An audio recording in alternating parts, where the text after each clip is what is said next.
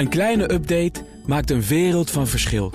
Daarom biedt IKEA voor Business Netwerk gratis snelle interieurtips en ideeën. Word gratis lid en laat je werkplek voor je werken. IKEA, een wereld aan ideeën. Boardroom Panel. Rabobank krijgt een forse boete vanwege een obligatiekartel met Deutsche Bank. En is er sprake van een bestuursprobleem bij OpenAI. Het heeft er alle schijn van. Dat en meer bespreek ik in het Boardroom Panel. En daarin zitten Annemieke Robeek, commissaris bij onder andere Eneco... hoogleraar strategie en transformatiemanagement... verbonden aan de Nijrode Business Universiteit. Steven Schuit heeft daar ook lang gewerkt als uh, hoogleraar Corporate Governance. Fijn dat jullie er zijn. Dankjewel. Uh, en ook voor jullie is het natuurlijk uh, de dag na de verkiezingen. Uh, dat is een gebeurtenis die denk ik ook in de boardrooms wordt besproken. Ook in boardroom panels. Annemiek, wat wil jij erover kwijt? Soms moet je door een donkere periode heen gaan om het licht weer te gaan zien. En zo kijk ik er maar naar. Um, juist als je vanuit de duurzame energiesector komt... dan weet je dat je lange termijn politiek nodig hebt. En, en dat moet ik nog maar zien gebeuren in zo'n uh, rechtsradicale coalitie die er mogelijk gaat komen. Maar daarvoor hebben we gelukkig ook genoeg denkers en doeners. En heel veel jonge mensen die het echt anders willen gaan doen. En ik wil met name een oproep doen aan heel veel uh, ambtenaren... die nu eigenlijk met schrik en beven gekeken hebben. Omdat die mooi beleid gemaakt hebben. Ja. En die denken van, kan dit nog? En ik zou zeggen, ga door, ga door. Want nu zijn jullie belangrijker dan ooit. Maar ambtenaren hebben toch ook zich te voegen naar standpunten van ministers? Je mag altijd in dit land ook vrij denken. Steven? Ja, kijk, ik heb eerst gekeken naar het grote plaatje. Uh, het anti-Europese beleid. Wat uh, ons te wachten staat, dat is heel schadelijk voor Nederland. Uh, ik denk dat het grote en ook het kleine bedrijfsleven gewoon belang heeft bij Europa. Ja. Uh, en dat is vanaf het begin. We zijn een van de oprichters van de Europese Unie, een van de zes. En uh, we hebben ook altijd, naar mijn idee, terecht uh, de EU gesteund. Met meerdere of mindere mate. Mark Rutte was dat zeker in het begin. Sceptisch. erg terughoudend. Hmm. ik denk dat hij het laatste jaar, eigenlijk de laatste twee jaar, een beetje een, een turnaround heeft gemaakt. Zeker.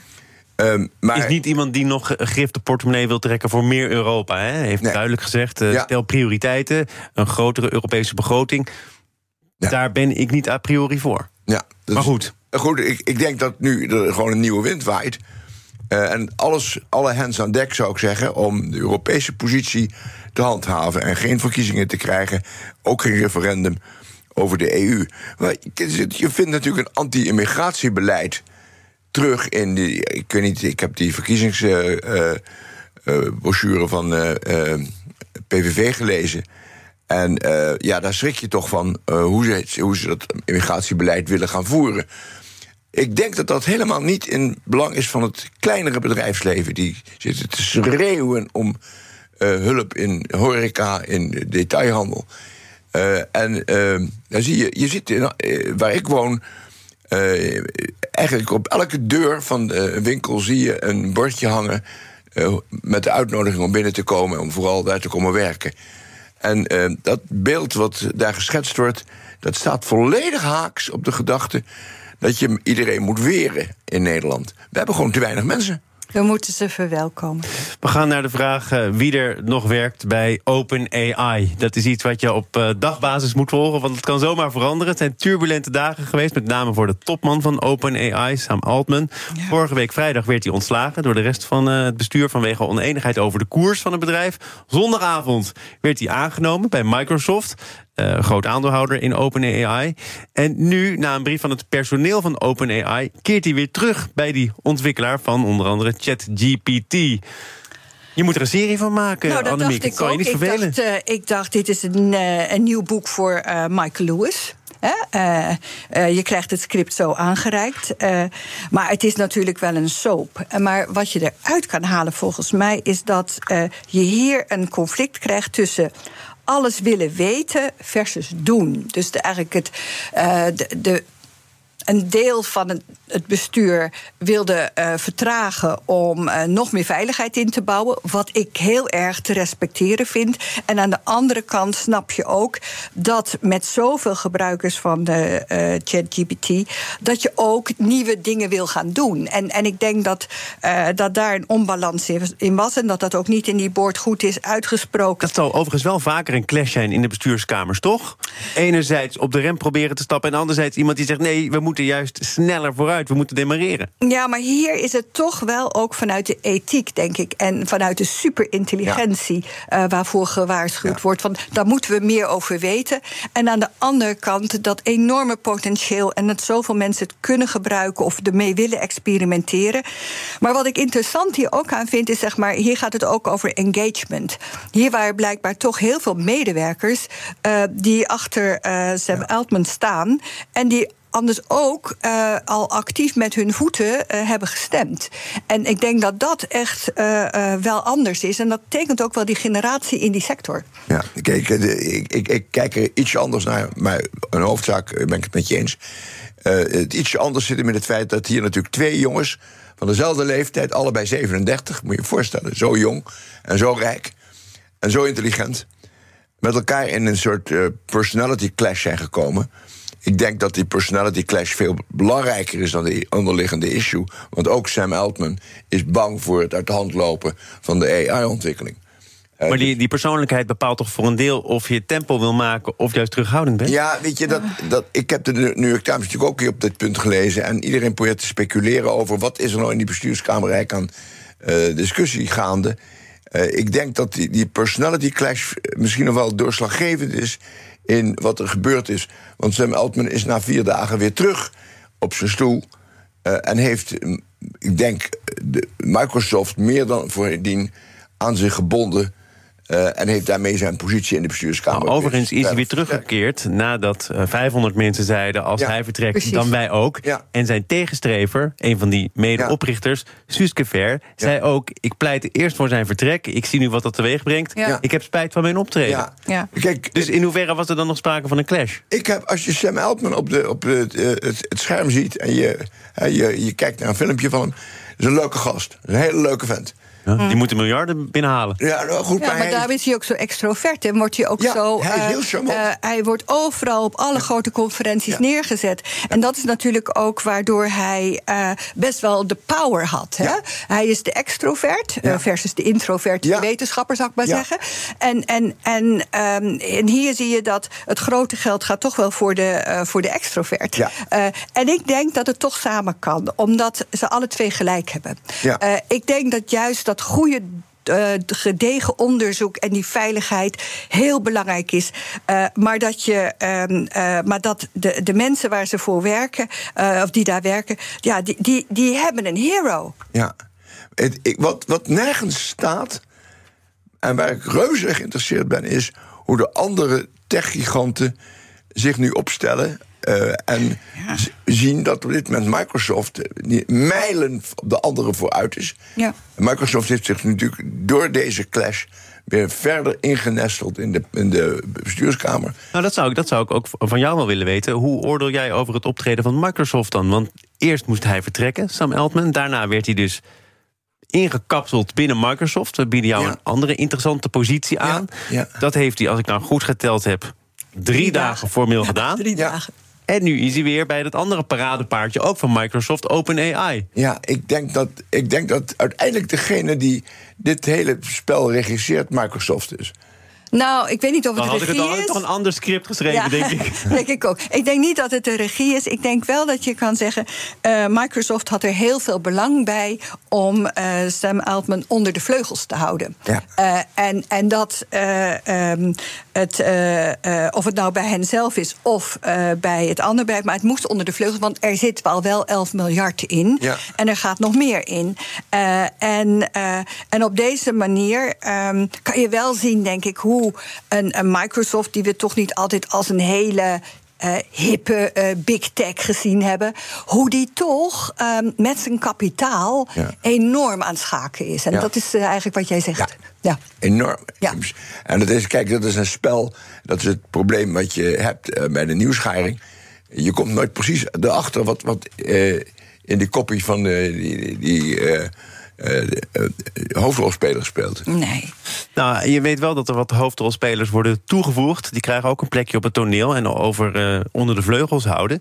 Sam Altman is terug bij OpenAI, maar hij wordt wel vergezeld door Brad Taylor. Ja. Oud-topman van Ja. Salesforce. Larry Summers, eh, voormalig Ja. minister van Financiën onder Bill Clinton, een tijdje Ja. terug. Maar dit zijn toch mensen met een bewezen track record. Ja, is dat knap. dan toch. Ja, is knap, maar is dat ook bedoeld om Sam Altman enigszins te kortwieken, onder controle te houden?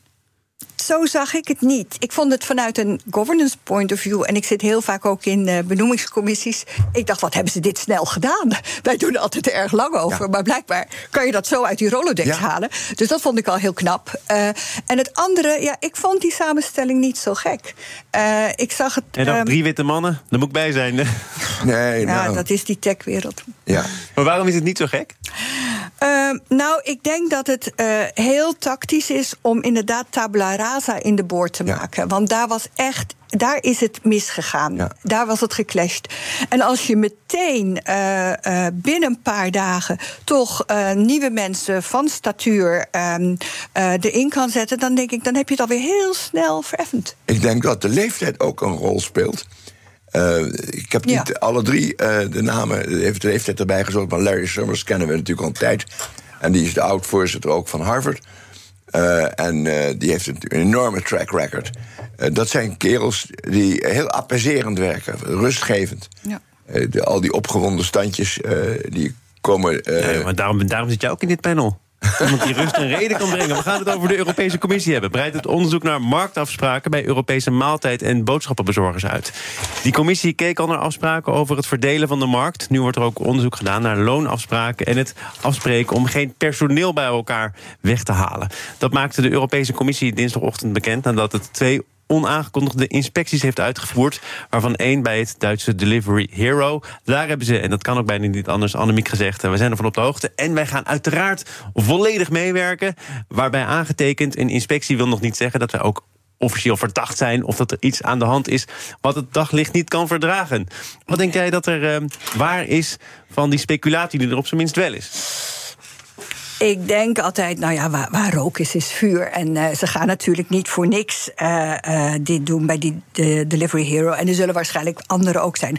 Want, en Thomas, we hebben het hier wel vaker over deze sector gehad, die niet mijn grote liefde is. Dat. dat zij, zij eh, marginaliseren in feite het salaris eh, van de bezorgers. Maar zij zijn ook degene die dat eten maken, hè, al die restaurants. Daar zit ook een, eh, eh, die knijpen ze ook helemaal uit. Dus uiteindelijk halen ze dan de winst voor hun eigen aandeelhouders. Hè, halen ze uit dit soort afspraken. De vraag is natuurlijk wel. wat jij zegt zou kunnen kloppen. Hè? Er wordt weinig verdiend, zeker Ja. niet door de mensen die het werk doen. Ja. Dat kan ook het gevolg zijn van veel competitie, drukke markt. Dat is natuurlijk vragen om lage prijzen. Dan moet het ergens worden verdiend. En dan Ja. is de vraag, gebeurt dat op een wettelijke manier? En als er kartelafspraken zijn, mag je daar terecht vragen over stellen? Ja. Nou Maar ja, daarom is het ook goed. Nee, maar daarom is het wel goed dat het uitgezocht wordt. Hè? Want dit zijn echt eh, eh, hele marginale banen. Ehm, vaak ook van mensen die niet iets anders kunnen doen. Dus ik vind het in die zin ook een bescherming ehm, dat, een, eh, dat inspecteurs komen en dat een kartel uitgezocht wordt. Want anders zouden nog meer mensen hieraan blootgesteld kunnen worden. Ja, en, en neem het nou maar, ehm, als ik een heel positief geval neem, onze. Ehm, ehm, bagagemedewerkers op Schiphol die nu 33% meer krijgen. Dat, dat vind ik geweldig.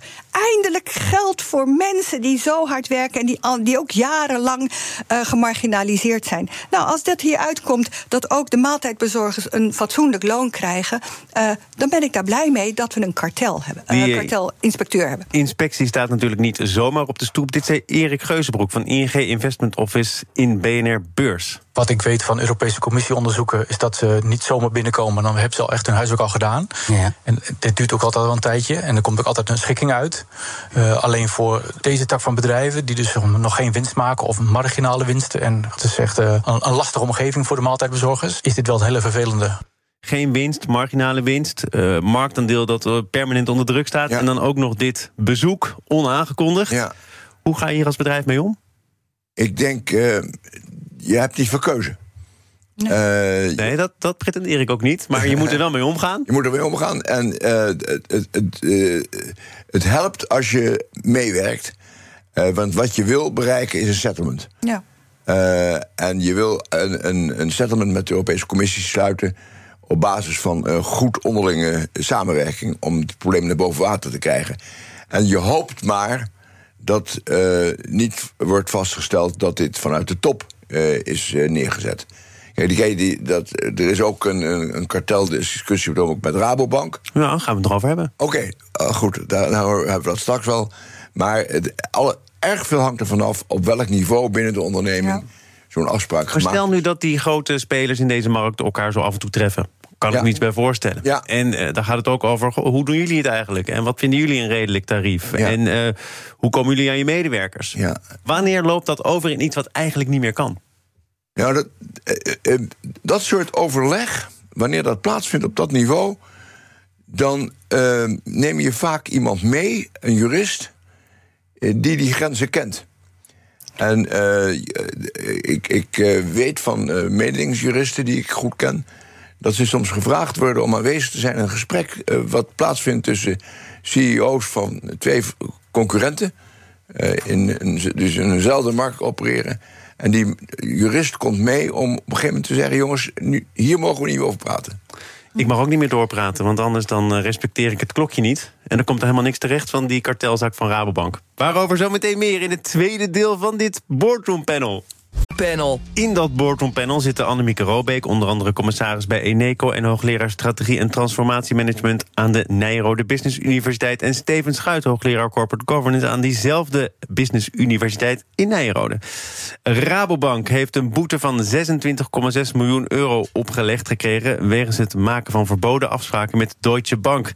Tot dat oordeel kwam de Europese Commissie afgelopen woensdag. En Rabobank moet dus 26, 8 miljoen betalen. Deutsche, en dat maakt het verhaal toch pikant, mm -hmm. uh, komt ermee weg omdat zij ja. het hebben opgebiecht. Ja. Ja, ja, en het ja, was niet de eerste keer dat zij gingen biechten en daarmee een uh, schoon Ja. voetje gingen halen. Ja. En eigenlijk, weet je, ik vind als je alle twee iets verkeerd doet, en dat doe je met een kartel, Ja. hè, dan moet je toch alle twee daar naartoe gaan. En ik vraag me dus af, als Deutsche... en Deutsche zit bij bijna alle schandalen altijd de afgelopen jaren erbij. Hè? Dus ja, eh, wie, wie, eh, je altijd vraagt, oh ja, Deutsche. Nu zijn ze dan als eerste gegaan. Oké, maar ik wil ook eh, de Rabo helemaal niet eh Mag ik vrij iets, ik probeer het maar iets Ja. tegenover stellen. Want als je eh, niets als beloning instelt voor het opbiechten van deze praktijken, komen ze misschien niet aan het licht. Zo is het. Dat is ook de reden waarom het bestaat. Die regeling is, die is heel effectief. Ja. Omdat de partij die de eerste opbiecht, die is, eh, die is home free. Maar je kunt ook een eh elfstedentocht met z'n tweeën winnen. En ook, denk ik, zo'n kartelrace. dus ik denk dat je ook samen eh, het pad kan nemen. En dat hebben ze niet gedaan. En, maar aan de andere kant, ik vind het wel dat die Rabobank boter op zijn hoofd heeft gehad. Want uiteindelijk, hè, vanuit de boardroom kun je zeggen van... ik heb zelf bij ABN AMRO lang in de Risk and- and Compliance Commissie gezeten. Dit is een praktijk die tussen 2005 en 2016 heeft plaatsgevonden. Daar moeten signalen geweest zijn. En, ja, eh, het was op een bijkantoor, hè? heel klein netwerk, een paar medewerkers. Nee, nee, nee, nee, nee. Dat, on- dat eh, Londen, mag niet. Nee. Eh, Rabobank heeft veel eh, scheve schaatsen eh, gereden eh, internationaal. Ehm, denk aan de Libor. Maar ehm, dat is Tussendoor. geen argument om te zeggen van het is in Londen en het is in Frankfurt. Dat zijn de internationale finance centers. En you have to take control. Ze zeggen daar zelf, en daarom kom ik erop, klein netwerk. Niet wijd verspreid. Nee, dan, Kijk, kijk de, de, vraag, de vraag waar het gebeurt, boeit mij minder dan het feit dat er blijkbaar geen lessons gele- geleerd zijn. Ja. Eh, Na de Libor-affaire, toen ging het trouwens over een heel grote, veel grotere boete. eh, heeft Rabo natuurlijk intern wel eh het nodige eh, gedaan om orde op zaken te stellen. Dat speelde ook zich in Londen af. ja. Eh, en het waren ook handelaren die eh, met elkaar die Libor-rente zouden te manipuleren. Ehm, eh, eh, hier heb je ook weer is ook weer sprake van een kartel, wat waarschijnlijk niet eh, op het hoofdkantoor in Utrecht bekend was. Eh, maar dat weten we nog niet precies. Eh, maar eh, eh, niettemin in de periferie van de grote Rabobank. Rabo Maar moet zegt, leren... dat is geen reden om het te bagatelliseren. Het Nee. gebeurt, je bent er verantwoordelijk voor, je kunt er niet voor weg. Zo is het. Rabo moet leren van zijn eigen fouten. Ja, en ik vind dat het zowel eh, bij de executives in de board ligt. Ja. eh, want daar zitten uiteindelijk Ja. de, degenen die uiteindelijk daarvoor verantwoordelijk zijn. En die moeten hun business kennen en die moeten hun mensen kennen. Ja. Eh, en het zit ook bij de Raad van Commissarissen. Want daar hebben we niet voor niks die risk and compliance committees. Ja. Maar die risk and compliance afdeling is de afgelopen jaren wel belangrijker geworden. Ook de jaren na 2016. Hè. Laten we niet vergeten, deze zaak speelt inderdaad tussen 2005 en 2016. Is inmiddels wel lang geleden, niet zwart-wit tijdperk. Maar toch, het kan zijn dat banken, niet alleen Rabobank, toch hun zaakjes meer op orde hebben dan toen. Dat mag ik hopen, maar Rabo is ook de laatste eigenlijk van de grootbanken... eh, die ook de know your customer kant eh, eh, goed doet. Hè? Ja. Dus ze zijn een beetje traag. Ehm, aan de andere kant, ze hebben dit dus ook al vorig jaar helemaal eh, ehm, eh, ingepland in hun budget. Voorziening Eh, getroffen. voorzieningen getroffen. Dus ze zullen het weer afdoen van, nou ja, oké. Ja, eh, dat zal niet zo makkelijk lukken. Want na die Libor-affaire is Grappenhaus in de Kamer op zijn vingers getikt... Ja. eh, over het feit dat het Openbaar Ministerie... een geheime overeenkomst had gesloten... eh, en het stil zou houden verder... en ook geen eh, van de bestuurders zou vervolgen. Ja. Eh, Maar deze vind is- ik interessant. Want ik vind dus ook nu hè, dat je. ehm, wij hebben bij ABN Amro ook wel eens een akkefietje gehad Ja. in Londen. En er waren personele consequenties. Ja. En die gingen ver. Ja. En dat moet ook, omdat je. Maar dat moet eigenlijk tot en met in de board. En dat, wat mij stoort is dat die board blijft zitten. De voorzitter van die audit committee... die eh, eh, trekt even zijn, wenkbrauwen op... en eh, gaat gewoon door met, met wat hij altijd doet. Maar echte consequenties trekken op het per- in het personele vlak... dat wordt hoog tijd. Ja, nou ja, we En hebben daar nu nieuwe, een nieuwe bezem. Eh, en eh, de, de, de nieuwe CEO wil het ook echt anders doen. Dus ja, eh, ik wil niet zeggen geef het voordeel van de twijfel, want dit is eh foute boel. Eh, maar eh, beperk de re- reputatieschade eh, verder en zorg dat het wel op orde komt. En dat juist je buitenlandse activiteiten tot in de board en in de Risk and Compliance Committee goed besproken worden. Een boete van, van dik 26 miljoen, hè? Laten Ja. we daar ook even bij stilstaan. Dat hoest je toch zo op? Ja, dat hoest je wel op. Dat is het probleem ook. Ja. Zo wordt het ook beschouwd. Ja. Intern wordt het afgedaan en weggeboekt. Ja. En er is een voorziening voor getroffen. Wat eigenlijk moet, is dat je nu langzamerhand dus die discussie over die persoonlijke aansprakelijkheid aan. Nou, en bovendien aan- zegt de commissie daar wel bij... wij komen nu met deze boete, dik 26 miljoen. Eh, maak je borst maar nat, want het zou kunnen zijn... dat er ook nog individuele claims volgen Zo van concurrenten... Oh, die ja. dan hebben geleden onder het feit dat dit kartel kon bestaan. Dan krijg je class actions. Ja. En daar zijn ze natuurlijk bang voor. En die class actions in Europa hebben nog niet zoveel tanden. Dat gaat wel komen. Oh ja. Maar dat moet nog echt tot ontwikkeling komen. Maar in Amerika is dat een groot spel van advocaten die. eh, Maar zakken. Steven, het zit dichterbij dan je denkt. Ehm, omdat ook eh, andere grootbanken die ehm, met dat eh, witwassen te Ja. maken hebben gehad. Ja. Eh, en daar eh, grote bedragen voor hebben moeten eh, Ja. betalen, en terecht. Eh, maar dat die nu te maken krijgen met die claims actions. Ja. En dat is eh, een hele nare kwestie. Ja. Dat kan nog jaren duren. En Ja. het, uiteindelijk alleen maar die, die legal eh, mensen die gaan eraan verdienen. Ja. Tot slot eh, eindigen we waar we begonnen, namelijk de vraag... eh, moet degene die het opbiecht vrijuit kunnen gaan? Ik, ik proefde in jouw antwoord dat je zegt... ja, het is ook van belang dat deze zaken aan het licht komen... dus zou je degene die dat dan eh, voor zijn rekening neemt... daarvoor moeten belonen. Ja. Of niet? Ja, die moet je wel belonen. Want ehm, eh, mensen gaan niet vanzelf eh, eh, zoiets melden. Want eh, als je zoiets meldt, eh, dan loop je ook nog persoonlijke eh, risico's. Eh, Maar Deutsche Bank, eh, zoals Annemiek hier stelt... was jarenlang straffeloos, blijkt nu het stoutste Ja. jongetje van de klas. Ja, Ja. Ja. Ik vind het ook niet zo eerlijk. Ik vind het veel schappelijker Ja, om te zeggen van. eh, Oh, je moet lachen bij het woord eerlijk? Ja, dat, eh, dat is ook veel. Nee, dit is ook allemaal veel. niet eerlijk. Nee, nee, nee, maar ik vind het dat als je het aanbrengt, als je dan bijvoorbeeld een enorme korting krijgt. Vind ik dat schappelijker. Want eh, uiteindelijk heb je iets heel erg fout gedaan. Dus ik denk dat je toch moet kijken van hoeveel baat heb je hierbij gehad? Wat zijn je verdiensten geweest? Nou, eigenlijk zou u misschien wel een paar honderd miljoen hebben moeten betalen.